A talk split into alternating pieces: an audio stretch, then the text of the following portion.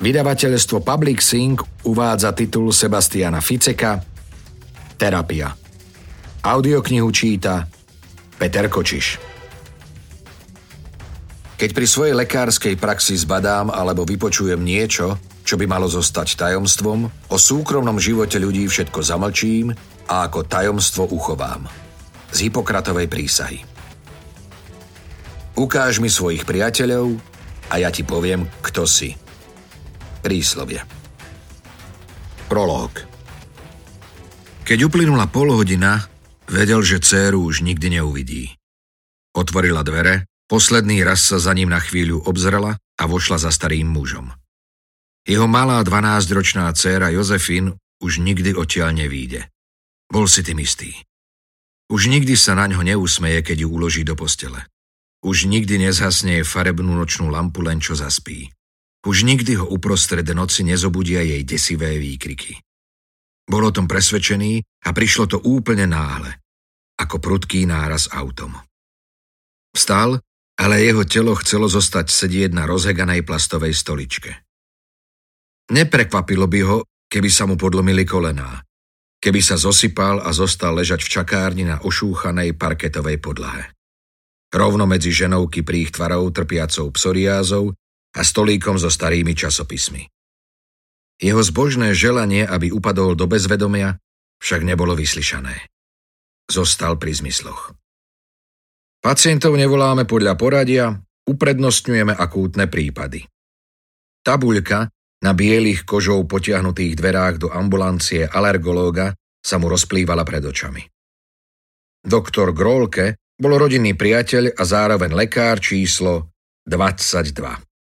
Viktor Larenc si vytvoril zoznam. 21 lekárov nenašlo nič. Vôbec nič. Ich prvý pokus v podobe lekára, ktorý mal práve pohotovostnú službu, prišiel na rodinnú usadlosť do Schwanenwerderu na druhý sviatok Vianočný. Bolo to presne pred 11 mesiacmi. Najprv si všetci mysleli, že Jozefín si pokazila žalúdok, keď zjedla fondy, ktoré pripravili na sviatky. V noci niekoľkokrát vracala a preháňalo ju. Jeho žena Izabel zavolala súkromnú pohotovostnú službu a Viktor zniesol Josi v tenkej bavlnenej nočnej košeli dolu do obývačky.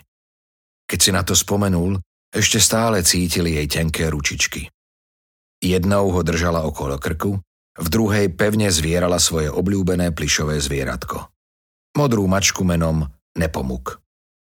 Lekár pod prísnym dohľadom oboch rodičov popočúval drobný hrudník dievčaťa dal jej infúziu a predpísal homeopatiká. Brušná výroza, práve vyčíňa v meste. Nebojte sa, všetko bude v poriadku. Povedal a rozlúčil sa. Všetko bude v poriadku. Klamal. Viktor stál priamo pred ordináciou doktora Grolkeho. Pokúsil sa otvoriť ťažké dvere, ale takmer nevládal stlačiť kľúčku. Najprv si myslel, že vypetie posledných hodín ho pripravilo o všetky sily. Potom pochopil, že dvere sú zamknuté. Niekto ich zvnútra zavrel na závoru. Čo sa to tu deje? Rýchlo sa otočil a mal pocit, že všetko vidí ako v spomalenom zábere. Jeho mozog spracovával informácie o neskorene a útržkovito, fotografie írskej krajinky na stenách čakárne, zaprášený figovník na okne, sediacu pani s psoriázou. Larenz ešte raz zatriasol dvermi a cez čakáren sa vypotácal na chodbu. Bola stále beznádejne preplnená. Ako keby bol doktor Grolke jediný lekár v celom Berlíne. Viktor pomaly kráčal dopredu k príjmu. Tínedžer s výrazným akné si práve chcel dať vypísať recept, ale Larenz ho surovo odstrčil a okamžite začal kričať na sestričku. Máriu poznal z predošlých návštev. Keď pred pol hodinou prišiel z Josi do ambulancie, ešte tam nebola. Teraz bol rád, že jej kolega má zrejme prestávku, alebo ho potrebujú niekde inde. Mária síce mala iba okolo 20 a pripomínala dobre stavanú brankárku ženského futbalového týmu, ale tiež mala malú cerku. Určite mu pomôže. Okamžite musím ísť za ňou dovnútra, povedal hlasnejšie, ako mal v úmysle. Dobrý deň, pán doktor Larenc. Rada vás opäť vidím. Mária psychiatra i hneď spoznala. Dlho sa tu neukázal, ale jeho výraznú tvár často videla v televízii a v časopisoch. Bol obľúbeným hostom v rôznych talk show. Vďaka svojmu sympatickému výzoru a uvoľnenému prístupu dokázal laikom zrozumiteľne vysvetliť aj komplikované psychické problémy. Dnes bol však akýsi čudný. Okamžite musím vidieť svoju dceru. Chlapec, ktorého odsotil, inštinktívne vycítil, že s ním niečo nie je v poriadku a ustúpil. Zneistela aj Mária. Snažila sa, aby jej naučený stereotypný úsmev nezmizol z tváre. Bohužiaľ neviem, o čom rozprávate, pán doktor Lawrence. Povedala a nervózne si prstami pošúchala ľavé obočie. Zvyčajne tam mávala piercing, ktorý si naťahovala, keď bola rozrušená. Jej šéf, doktor Grolke, bol však konzervatívny a pokiaľ boli v ordinácii pacienti, strieborný krúžok si musela vytiahnuť. Je Jozefin na dnes vôbec objednaná? Larenc otvoril ústa, aby jej vmietol odpoveď do tváre, ale ovládol sa a zase ich zavrel.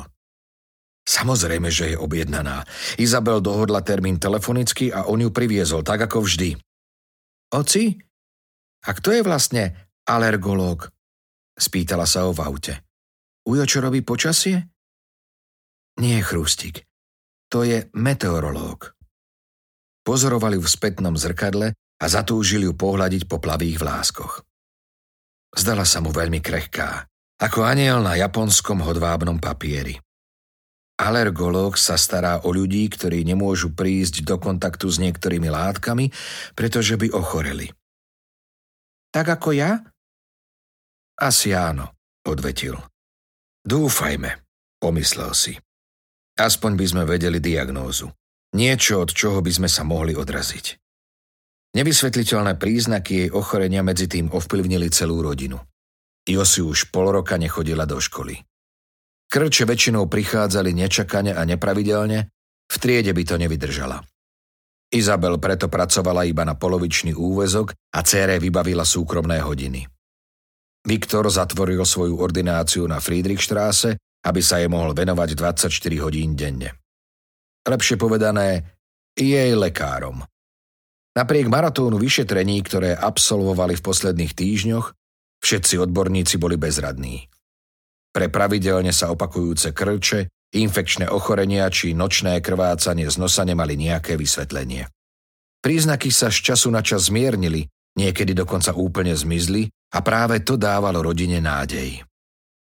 Po krátkej odmlkle sa však všetko začalo odznova a záchvaty boli často ešte silnejšie. Internisti, hematológovia a neurológovia mohli doposiaľ vylúčiť iba rakovinu, AIDS, hepatitídu alebo inú známu infekciu. Dokonca aj robili testy aj na maláriu. Výsledky boli negatívne.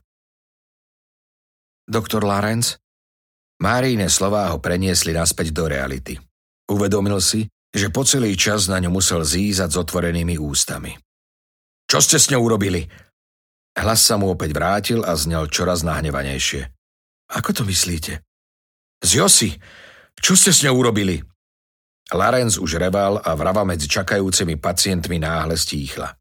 Na Márii bolo vidno, že nemá ani najmenšie tušenie, ako by sa v tejto situácii mala zachovať. Pravda, že, ako zdravotná sestra zamestnaná u doktora Grolkeho, bola na čudné správanie pacientov zvyknutá. Konec koncov Nepracovala v súkromnej ambulancii a berlínska Úlandštráse už dávno nepatrila k vychýreným adresám. Nedaleká Lietzenburger štráse pravidelne privádzala do čakárne prostitútky a feťákov a nikto sa nepozastavoval nad tým, keď vychudnutý prostitút na odvykačke nakričal na sestričku, pretože neprišiel kvôli exému, ale potreboval lieky na zmiernenie bolesti. Ale dnes to nebol tento prípad. Doktor Viktor Larenc totiž neprišiel v špinavej teplákovej súprave a deravom tričku. Na nohách nemal vyšmatlané tenisky a tvár mu nehyzdili povytláčané hnisavé výrážky. Práve naopak. Jeho výzor by sa dal vyjadriť pojmom distvingovaný. Bol štíhly, vždy vystretý, mal široké plecia, vysoké čelo a výraznú bradu. Napriek tomu, že sa narodil a vyrástol v Berlíne, Väčšina ľudí ho považovala za príslušníka niektorej z najlepších rodín v Hanzových mestách. Chýbali mu iba prešedivené vlasy na spánkoch a charakteristický nos. Svetákovi z celkového dojmu neubrali dokonca ani hnedé kučeravé v poslednom čase trochu dlhšie vlasy a krivý nos. Bolestivá spomienka na nehodu na plachetnici. Mal 43 rokov. Vek ste mu ťažko odhadli, ale človek si pri ňom mohol byť istý, že nosí plátené vreckovky s vyšitými iniciálkami a vo vrecku nikdy nemá drobné. Pod jeho nápadne bledú pokožku sa podpísalo veľa nadčasov. Práve preto bola celá záležitosť pre Máriu náročná. Od promovaného psychiatra, ktorý príde v dvojtisícovom obleku šitom na mieru, by ste totiž neočakávali, že bude v čakárni hulákať, zúrivo gestikulovať a preskakujúcim hlasom vyrážať nezrozumiteľné slová. Práve preto teraz nevedela, čo robiť. Viktor! Larenc sa otočil za hlbokým hlasom. Doktor Grolke počul hluk a prerušil vyšetrovanie pacienta. Vyziabnutý starý lekár s plavými vlasmi a uhrančivým pohľadom vyzeral veľmi znepokojene. Čo sa to tu deje? Kde je Josi? Zvreskol na ňo Viktor a Grolke mimovoľne cúvol pred svojim priateľom. Viktorovú rodinu poznal už takmer 10 rokov, ale takého toho nezažil ešte nikdy. Viktor, nemali by sme ísť radšej do ordinácie a Larenz ho vôbec nepočúval. Namiesto toho zízal ponad lekárove plecia. Keď zbadal, že dvere na ordinácii sú pootvorené, rozbehol sa k ním a pravou nohou do nich kopol. Dvere sa rozleteli a tresli do vozíka s nástrojmi a liekmi. Vo vyšetrovacom kresle ležala do polpása vyzlečená žena so psoriázou. Odľaku si zabudla zahaliť prsia. Viktor, čo to do teba vošlo? Kričal za ním doktor Grolke ale Larenc už vybehol popri ňom z ambulancie na chodbu. Josi! Utekal po chodbe a otváral každé dvere. Josi, kde si? Reval s panikou v hlase. Kriste, pane Viktor! Starý alergológ za ním utekal tak rýchlo, ako vedel, ale Viktor si ho vôbec nevšímal. Strach mu zabránil racionálne uvažovať. Čo je vnútri? Reval, keď nemohol otvoriť posledné dvere naľavo od čakárne. Čistiace prostriedky, Viktor. Nič iné tam nie je. Odkladáme ich tam. Otvoriť! Loncoval kľúčkou ako zmyslov zbavený. Teraz ma počúvaj. Otvoriť! Doktor Grolke zrazu silno chytil Larenza za nadlaktia a nepustil ho. Upokoj sa, Viktor, a počúvaj ma. Tvoja dcéra tam nie je. Upratovačka dnes predpoludním zobrala kľúč a vráti sa až zajtra ráno. Larenc ťažka dýchal a jeho slová vnímal bez toho, aby rozumeli ich obsahu. Prosím ťa, uvažuj logicky. Doktor Grolke povolil zovretie a položil mu ruku na plecia. Kedy si ju videl naposledy? Pred pol hodinou tu v čakárni, odvetil Larenc. Vošla k tebe do ordinácie. Starý lekár ustarostene pokrútil hlavou a obrátil sa k Márii, ktorá ich sledovala. Jozefín som nevidela, povedala šéfovi a na dnes objednaná nie je. Nezmysel. Ozvalo sa Larencovi v hlave a chytil sa za spánky. Izabel ju objednala telefonicky. Samozrejme, že Mária moju dceru nemohla vidieť. Na recepciu niekto zastupoval. Muž. Povedal nám, aby sme si sadli. Josi bola veľmi slabá, strašne unavená. Posadil som ju do čakárne a išiel po pohár vody. Keď som sa vrátil, bola... Nikoho na zastupovanie nemáme, Prerušil Grolke svojho priateľa. U nás pracujú iba ženy. Viktor sa mu zarazene pozrel do tváre a pokúšal sa pochopiť, čo práve počul. Josi som dnes nevyšetroval. Nebola u mňa. Lekárové slová zanikli v prenikavom, otravnom a čoraz hlasnejšom zvuku, ktorý zrazu Larenc začul. Čo odo mňa chcete? kričal zúfalo. Jasné, že vošla do ordinácie. Zavolali ste ju. Bol som vedľa a počul som, ako muž z recepcie hovorí jej meno. Dnes chcela ísť dnu sama. Prosila ma o to. Nedávno mala 12 rokov, chápete? Už sa zamyká aj v kúpeľni. Keď som sa vrátil do čakárne, myslel som si, že je v ordinácii. Viktor otvoril ústa a zrazu si uvedomil, že z nich nevyšlo jediné slovo.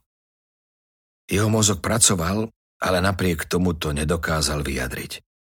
Bezradne sa obzeral a mal pocit, že všetko okolo seba vidí ako v spomalenom zábere. Otravný hluk bol čoraz intenzívnejší, až takmer prehlušil zvuky naokolo. tušil, že všetci mu dohovárajú. Mária, doktor Grolke a dokonca aj niektorí pacienti. Zachytil posledné slová doktora Grolkeho. Josi som už vyše roka nevidel. V tom mu svitlo. Na okamih vedel, čo sa stalo. Mysľou mu preblesla desivá pravda. Prišla tak náhle, ako keď sa v sekunde prebudíte zo sna. A rovnako rýchlo sa aj stratila. Na chvíľu všetko pochopil. Aj Josínu chorobu, s ktorou bojovala počas predchádzajúcich mesiacov. Zrazu videl, čo sa stalo. Čo jej urobili. Stiahlo mu hrdlo. Odrazu mu bolo jasné, že teraz pôjdu aj po ňom. Skôr či neskôr ho nájdu. Bol o tom presvedčený. Desivá predstava však zrazu zmizla. Bola nenávratne preč. Stratila sa ako kvapka vody v odtoku. Viktor si oboma rukami búchal do spánkov. Prenikavý, tríznivý zvuk bol teraz veľmi blízko. Už to nemohol vydržať. Pripomínal nárek mučenej bytosti a nemal v sebe nič ľudské. Ustal až vtedy, keď Viktor po dlhom čase opäť zatvoril ústa. Prvá kapitola Súčasnosť O niekoľko rokov neskôr. Viktor Larenc by si nikdy nemyslel, že sa raz ocitne na opačnej strane. Kedysi bola stroho zariadená jednolôžková izba na vedinskej klinike určená pre jeho pacientov, ktorí trpeli ťažkými psychosomatickými poruchami. Dnes ležal na polohovateľnej posteli on. Ruky a nohy mal zviazané šedou páskou. Nikto ho neprišiel navštíviť. Priatelia, bývalí kolegovia, ani rodina. Mohol akurát zízať na zožltnutú drapľavú tapetu, dva zaprášené hnedé závesy a zatečený strop. Jediným ďalším rozptýlením bol doktor Martin Roth. Mladý zástupca primára chodil dvakrát denne na vizitu. Na vedenie psychiatrického ústavu sa nikto neobrátil so žiadosťou o návštevu. Dokonca ani Izabel. Viktor sa to dozvedel od doktora Rota a svojej žene to ani nezazlieval. Po tom všetkom, čo sa udialo. Kedy ste mi vysadili lieky? Lekár práve kontroloval infúziu s fyziologickým roztokom, zavesenú na záhlaví postele na trojramennom kovovom stojane. Sú to asi tri týždne, pán doktor Larenc. Viktor si na ňom veľmi cenil, že pri oslovení nikdy nezabúdal na titul. Pri všetkých rozhovoroch, ktoré absolvovali v posledných týždňoch, doktor Rod pristupoval k nemu s absolútnym rešpektom. A odkedy budem schopný opäť komunikovať? O 9 dní. Aha. Nakrátko sa odmlčal. A kedy ma prepustíte? Viktor videl, že doktora Rota jeho vtip pobavil. Obaja totiž vedeli, že to nebude nikdy. Pri najmenšom nie zo zariadenia s podobným stupňom ochrany. Viktor sa pozrel na svoje ruky a zľahka pomykal putami. Na klinike sa zrejme poučili z vlastných chýb. Hneď po príchode mu vzali opasok a aj šnúrky do topánok. Skúpeľne dokonca odstránili zrkadlo. Doktor ho dvakrát denne sprevádzal aj na toaletu. Nemohol teda skontrolovať, či skutočne vyzerá tak zúbožene, ako sa cítil. Kedy si sa ženám páčil. Široké plecia, husté vlasy a na muža jeho veku perfektne vyšportované telo budili pozornosť. Veľa z toho mu však nezostalo. Pán doktor, čo cítite, keď ma tu tak vidíte ležať? Ale úprimne. Lekár sa vyhol priamému očnému kontaktu s Viktorom a z konca postele zvesil písaciu podložku. Bolo vidieť, že premýšľa. Súcit? Obavy? Strach. Doktor Roth sa rozhodol pre pravdu. Pretože sa obávate, že by ste mohli skončiť podobne ako ja? Myslíte si, že je to egoistické? Nie. Páči sa mi, že ste úprimní. A okrem toho to nie je vylúčené. Máme predsa niečo spoločné. Doktor Roth iba prikývol. Čím odlišnejšia bola momentálna situácia, v ktorej sa nachádzali obaja muži, tým viac sa niektoré etapy ich života zhodovali. Obaja boli jedináčikovia chránení pred vonkajším svetom, obaja vyrastali v luxusných štvrtiach. Larenz pochádzal zo starej právnickej rodiny špecializujúcej sa na obchodné právo, ktorá už od nepamäti žila vo Vanzé. Doktor Rod bol ako dieťa obklopený starostlivosťou rodičov, špecialistov na chirurgiu ruky vo Westende. Obaja študovali medicínu na Freie Universität v Dáleme so špecializáciou na psychiatriu. Obaja zdedili po rodičoch vílu a nemali majetok, vďaka ktorému by už nikdy nemuseli pracovať. A predsa osud, alebo náhoda, spojila ich životy na tomto mieste. Dobre teda, pokračoval Viktor. Vidíte medzi nami istú podobnosť. Ako by ste reagovali na mojom mieste vy? Máte na mysli, keby som zistil, kto to urobil mojej cére? Doktor Rod si čosi poznačil na podložku a poprvý raz sa Viktorovi pozrel do očí. Áno, ak mám byť úprimný, neviem, či by som dokázal prežiť všetko, čím ste si museli prejsť. Viktor sa nervózne zasmial. Ani ja som to nedokázal. Zomrel som. Najukrutnejším spôsobom, aký si dokážete predstaviť. Nechceli by ste mi o tom porozprávať. Lekár si sadol k Larencovi na okraj postele. O čom? Spýtal sa Viktor, hoci odpoveď poznal. Lekár mu to v posledných dňoch niekoľkokrát navrhol. O všetkom. Celý príbeh.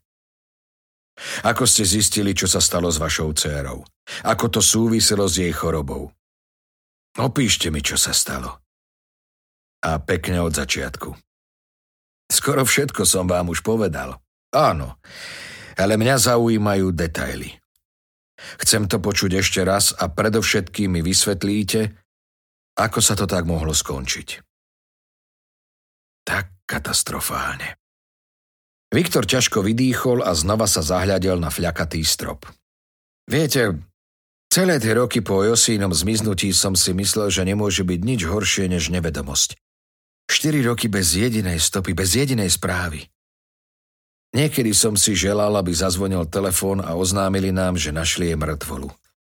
Naozaj som si myslel, že neestuje nič strašnejšie ako pocit neistoty medzi dohadmi a poznaním. Ale mýlil som sa. Viete, čo je ešte horšie? Doktor Rod sa na ňo spýtavo pozrel. Pravda. Viktor takmer šepkal. Pravda. Myslím si, že som jej raz už čelil v ordinácii doktora Grólkeho krátko po Josínom zmiznutí. Ale bola taká desivá, že som si ju nechcel pripustiť. No potom som na ňu narazil znovu. A tento raz sa nedala potlačiť, pretože ma doslova prenasledovala. Zrazu som ju mal rovno pred očami. Ako to myslíte? Presne tak, ako vravím. Pozeral som sa do očí ľuďom, ktorí mali všetko to utrpenie na svedomí a nevedel som to zniesť. Veď vy sám najlepšie viete, čoho som sa na ostrove dopustil. A kam ma to nakoniec dohnalo. Ostrov, zopakoval doktor Rod. Parku, ak sa nemýlim. Prečo ste tam vlastne išli? Ako psychiatr musíte vedieť, že to je nesprávna otázka. Viktor sa usmial. Napriek tomu sa vám na ňu pokúsim odpovedať. Niekoľko rokov po Josínom zmiznutí ma časopis Bunte opakovane prosil o exkluzívne interviu. Najprv som chcel odmietnúť. Aj Izabel bola proti. Potom mi však napadlo, že otázky, ktoré mi poslali faxom a mailom, by mi mohli pomôcť utriediť si myšlienky. Nájsť pokoj. Chápete? Takže ste tam išli, aby ste pracovali na interviu? Áno. Sám? Moja žena so mnou nechcela ani nemohla ísť. Mala dôležité obchodné stretnutie v New Yorku. A ak mám byť úprimný, bol som rád, že tam budem sám. Dúfal som, že na parkume konečne nájdem od všetkého potrebný odstup.